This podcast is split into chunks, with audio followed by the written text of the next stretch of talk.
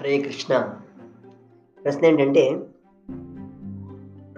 ఎవరైనా చనిపోయినప్పుడు వాళ్ళకి కర్మకాండ ఎందుకు చేస్తారు? ఎందుకంటే మన శరీరం ఆత్మ ఇవి రెండు వేరు వేరైనప్పుడు ఆత్మ వెళ్ళిపోయినప్పుడు శరీరం చనిపోయినప్పుడు కర్మకాండ ఎవరి గురించి చేస్తున్నారు అని అడిగారు.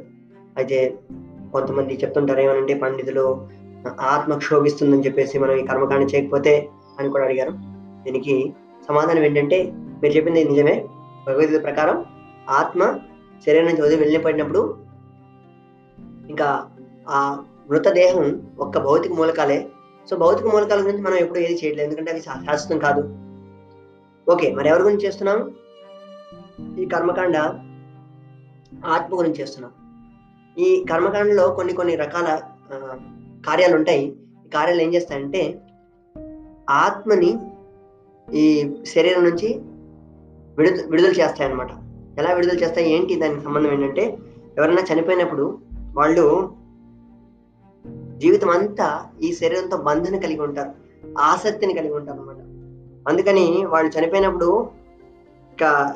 వాళ్ళ వాళ్ళు శరీరాన్ని వదిలిపెట్టి వెళ్ళాలి కాబట్టి వాళ్ళు వాళ్ళ శరీరం నుంచి బయటికి తీయబడతారు.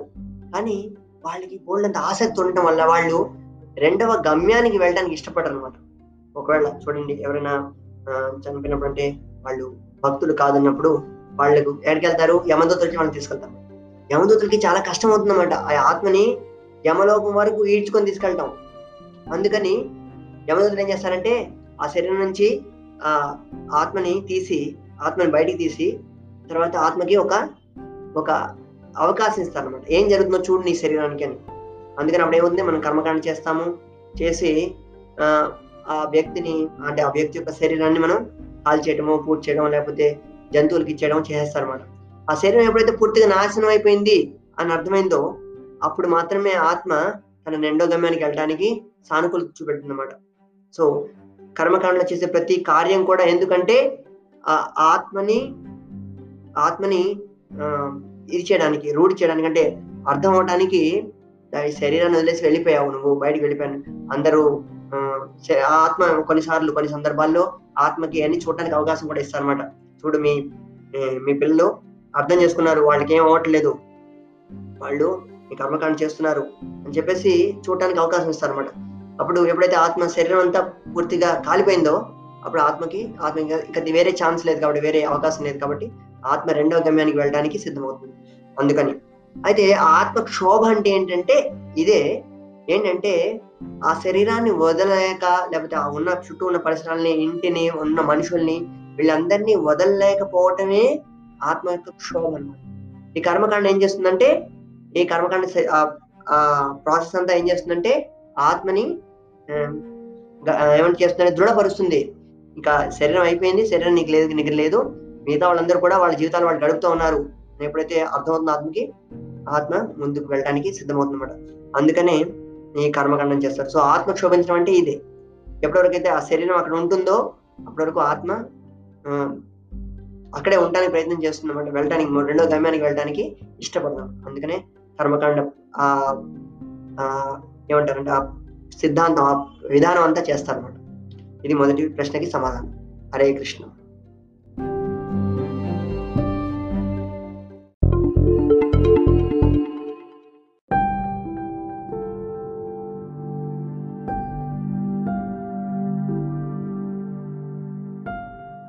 కృష్ణ. ప్రశ్న ఏంటంటే ఆత్మకి ఆకలి దప్పుకులు ఉంటాయా ఇవి కనుక ఆత్మ అంటే అది భౌతికం కాదు కాబట్టి ఆత్మ ఆకలికి ఆత్మకి ఆకలి దక్కులు ఉంటాయా అని ప్రశ్న. అయితే ఇది వాస్తవం. ఆత్మ సచ్చిదానం అది భౌతిక మూలకం కాదు. ఆత్మకి ఆకలి దప్పుకులు ఉండవు కానీ మనం ఎందుకు ప్రతి సంవత్సరం తద్దినం చేస్తున్నప్పుడు ఆత్మకి అన్ని తిండి పదార్థాలు పెడతాము తర్వాత ఆత్మకి అంటే ఆ మనిషి యొక్క కనీసం ఆ చిత్రానికి మనం పూలమాల వేస్తుంటాము. మరి దీనికి అర్థం ఏంటి అని అడిగారు. అయితే ఈ ఆత్మకి ఆత్మకి ఎందుకు చేస్తారంటే తద్దినం లాంటివి అప్పుడు మనం ఎందుకు నైవే అంటే ఇవన్నీ మనం ఎందుకు ఆయనకి ఇస్తుంటామంటే ఇవి మనం భౌతిక మూలకాలను ఇవ్వటం లేదు. మనం ఏమిస్తున్నామంటే ఏం చేస్తారంటే అసలు అసలు పద్ధతి ఏంటంటే ఎప్పుడైనా మనం తద్దినం చేసినప్పుడు ఏం చేస్తారంటే ముందు ఇవన్నీ వాళ్ళకి మంచి మంచి పిండి పదార్థాలు అంటే ఆహారాన్ని వండి చక్కని ఆహారం వండి అది భగవంతుడికి ముందు నైవేద్యం పెడతారు. అది నైవేద్యం పెట్టి భగవంతుడి ప్రసాదాన్ని వాళ్ళకి ఇస్తారనమాట వాళ్ళకి ఇస్తే ఆ ప్రసాదం ద్వారా వాళ్ళకి ఏమవుతుందంటే భగవంతుడి కృప అనేది దొరుకుతుంది అనమాట ప్రసాదంలో భగవంతుడి కృప ఉంటుంది. అదే ప్రసాదాన్ని మన చేతనతోటి ఆ యొక్క వ్యక్తికి మనం మనం అవకాశం ఇస్తాను ప్రసాదాన్ని సేవించడానికి. అయితే మరి ఆ వ్యక్తి వెళ్ళిపోయాడు కదా ఎలా సేవిస్తాడు? ఆ సేవిస్తాడు. ఎందుకంటే మంత్రాల ద్వారా ఆ వ్యక్తిని ఆవాహన చేస్తారు. ఆ వ్యక్తికి మంత్రాల ద్వారా ఇది నైవేద్యంగా పెడతారు అన్నమాట. అంటే భగవంతుడి ప్రసాదాన్ని పెడతారు అన్నమాట అలాగే ఒక పూలమాల ఇచ్చినా సరే ఆ పూలమాలని కూడా ఏం చేస్తారంటే ముందు భగవంతుని నైవేద్యం పెట్టి తర్వాత ఆ వ్యక్తికి వ్యక్తి యొక్క చిత్రానికి వాటికి ఇస్తారు.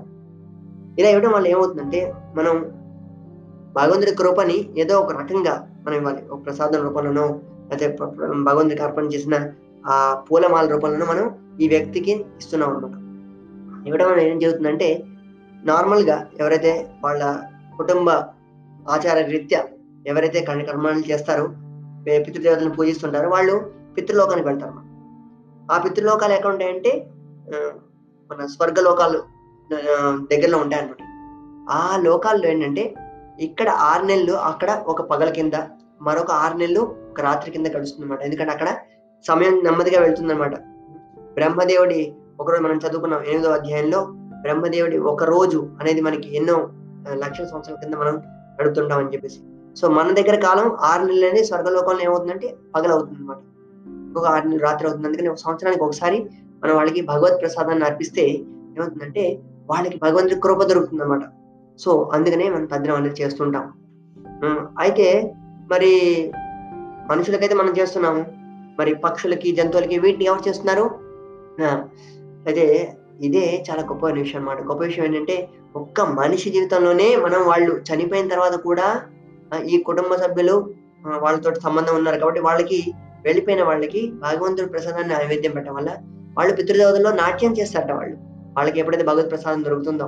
సో అలా ఈ పక్షులు జంతువులు ఏవైతే ఉన్నాయో అవి మనుషులుగా బతికినప్పుడు వాళ్ళ ఆ, పరంపరలు అంటే వాళ్ళ కుటుంబ కుటుంబంలో ఇప్పుడు ఎవరైతే ఉన్నారో వాళ్ళు ఎప్పుడైతే ఆ పెద్దలకి ఆ భగవత్ ప్రసాదాన్ని భగవంతుడికి అర్పణ చేసిన పూలమాలని వాళ్ళకి ఎప్పుడు ఇస్తాము ఇప్పుడు ఏముంది వాళ్ళ పక్ష జీవితాల్లో ఉంటున్నా సరే వాళ్ళ కుటుంబాల్లో రీతి రివాజులు జరుగుతూ ఉన్నాయి కాబట్టి కర్మకాండలు జరుగుతూ ఉన్నాయి కాబట్టి వాళ్ళకి ఆ ఫలాలన్నీ అందుతాయి అనమాట సో అందుకని వాళ్ళు ఏం చేస్తారంటే దారి ఖర్చులు అంటారు కొన్నిసార్లు. దారి ఖర్చులు అంటే ఎక్కడెక్కడ వాళ్ళు తిరుగుతున్నా సరే వాళ్ళకి భగవంతుడి ప్రసాదం అనేది దొరికి వాళ్ళు ఏం చేయగలరంటే ఇంకా వాళ్ళ ఆధ్యాత్మిక జీవితంలో ప్రగతి చెందగలరు అనమాట సో అందుకనే వాళ్ళకి మనం ఇవి నైవేద్యంగా పెడతాం అనమాట అప్పుడు నిజంగా అయితే భగవంతుడి ప్రసాదాన్ని పెట్టాలి. భగవంతుడి ప్రసాదం కాకుండా పెట్టకుంటే మళ్ళీ వాళ్ళకి మనం కర్మనే మనం వాళ్ళకి ఇస్తున్నాం అనమాట ఎందుకంటే ఎప్పుడైతే మనం భగవంతుడికి నైవేద్యం పెట్టామో అప్పుడు అది కర్మగా ఉంటుంది. అది ఆ, ఏదైనా ఆహారం శాకాహారం కానీ ఏదైనా కానివ్వండి అది కర్మ కిందే ఉంటుంది. అందుకనే ఈ ఇది పెట్టినప్పుడు ఆకలి దెబ్బలకు ఆత్మకు ఉండవు కానీ వాటి ద్వారా మనం ఏం చేస్తున్నామంటే భగవంతుడి కృపని ప్రసాదం రూపంలో ఉన్న భగవంతుడి కృపని వాళ్ళకి అందజేస్తున్నాం.